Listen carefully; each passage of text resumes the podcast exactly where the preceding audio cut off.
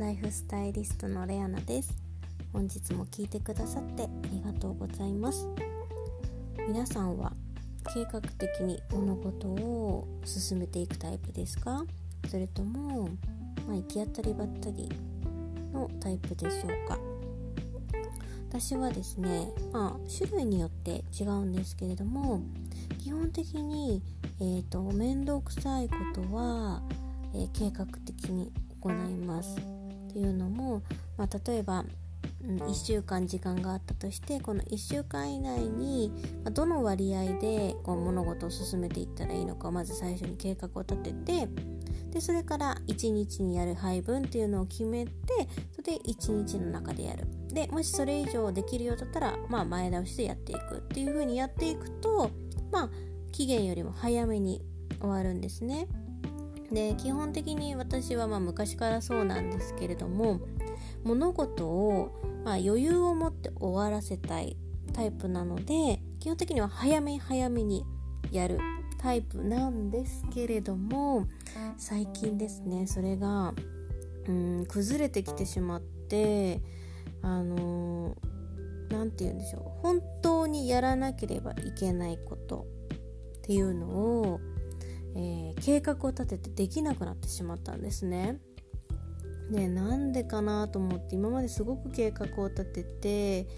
まあ1日例えば1ヶ月余裕があったとしますよね何かこう物事をやる時に作る時に。で1ヶ月、まあ、締め切りみたいなのが決まってたとします。まあそれは自分で決めてるんですけれども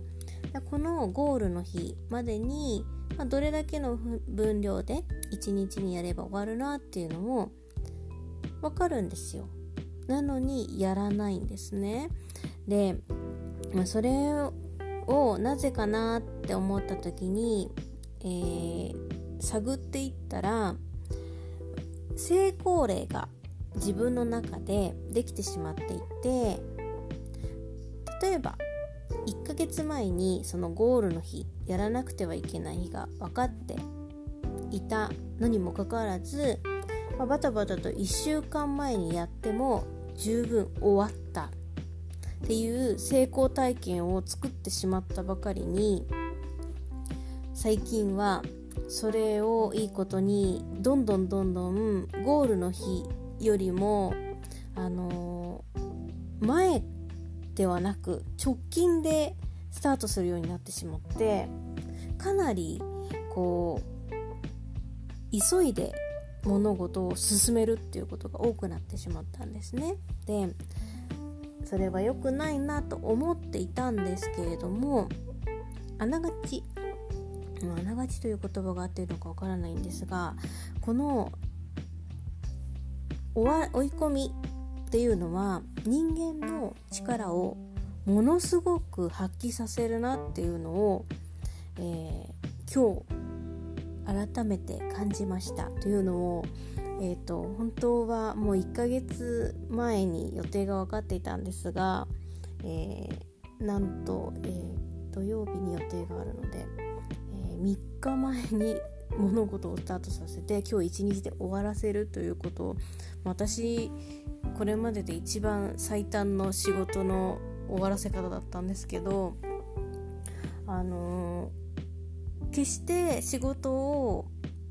えー、あ今回の場合は仕事なんですけれどもいい加減にしてるわけではないんですね決して。ただあのー、まあそれまでにいろいろ頭の中でいろいろ計画構築どういうふうに物事を進めていこうかなって、まあ、構築はしているんですけど形にはしていない状態だったんですけれどもその頭で思い描いてたことを今日一日で形にしたっていうあのことなんですけどあの多分のんびりのんびり余裕があると思ってやっていたら浮かばないアイデアとかも追い込まれることによって出てきたりするんですねあと集中ものすごく集中するので終わった後はものすごい疲れるんですけれどもただその集中力の中で物事を、まあ、終わらせなくてはいけないっていうところも、まあ、プレッシャーもあるんですけどもやっているのでこう無駄な動きがないんですね。えっ、ー、と例えばちょっと時間に余裕があったりすると、まあ、ちょっと YouTube 合間に見ちゃおうかなとかあとは休憩ちょっとしてみようかなとか、まあ、食べながらなんかやってみようかなとかあメールチェックしようとかそういう風に、まあ、注意散漫というかいろんなところに手を出していって結局いいものが作れなかったりするんですよね。もちろん遊びの時間って大切なのでリラックスする時間とか大切なのでそういうものももちろん取り入れるのはいいんですけれどもこの集中何かこう期限を決めて期間を決めてそこに一点集中してやることのあの人間の底力っていうのはかなりすごいのであのもし何かこうアイデアが浮かばないという場合にはもうたくさんたくさんたくさん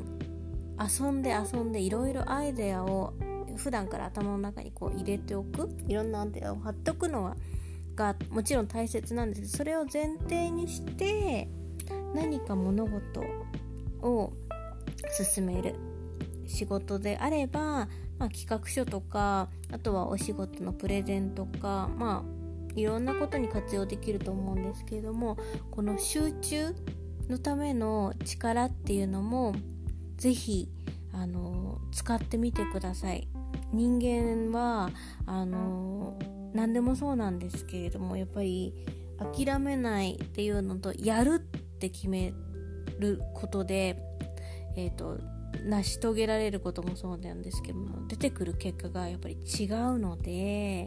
ぜひぜひ皆さんもこの一点集中する時間っていうのをぜひ体験してみてください。きっと今までできなかったこと今まで思い浮かばなかったことなどもきっと見つけることができて新たな自分を発見するいい機会になると思います。新たな自分が発見できるとまた違うところでその発見できた才能だったり資質っていうのを他のところで発揮することができて、まあ、お仕事の幅が広がったり人との関係性が広がったり自分の叶えたいことを見つけられたりっていうところに、えー、たどり着くと思いますのでぜひぜひやってみてください。本日も最後まで聞いてくださってありがとうございました。それではまた明日。ライフスタイリストレアナでした。